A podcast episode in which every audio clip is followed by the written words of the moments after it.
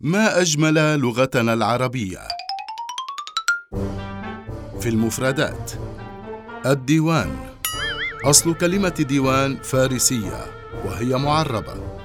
الديوان هو الدفتر يكتب فيه أسماء الجيش وأهل العطاء. الديوان تعني أيضا المكتبة. الديوان مكان الكتبة وموظفي الدولة.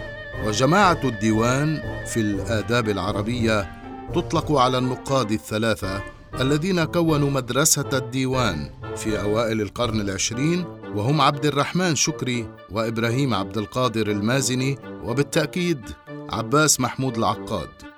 إذا ديوان شعر كتاب تجمع فيه قصائد شاعر أو شعراء.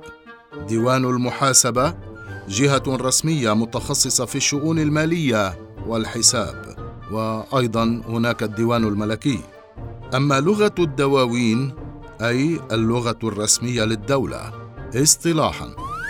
لكن صاحب الدواوين وتقابلها في العامية الديوانجي فهو الذي يلف ويدور المحتال الماكر المخادع والنصاب.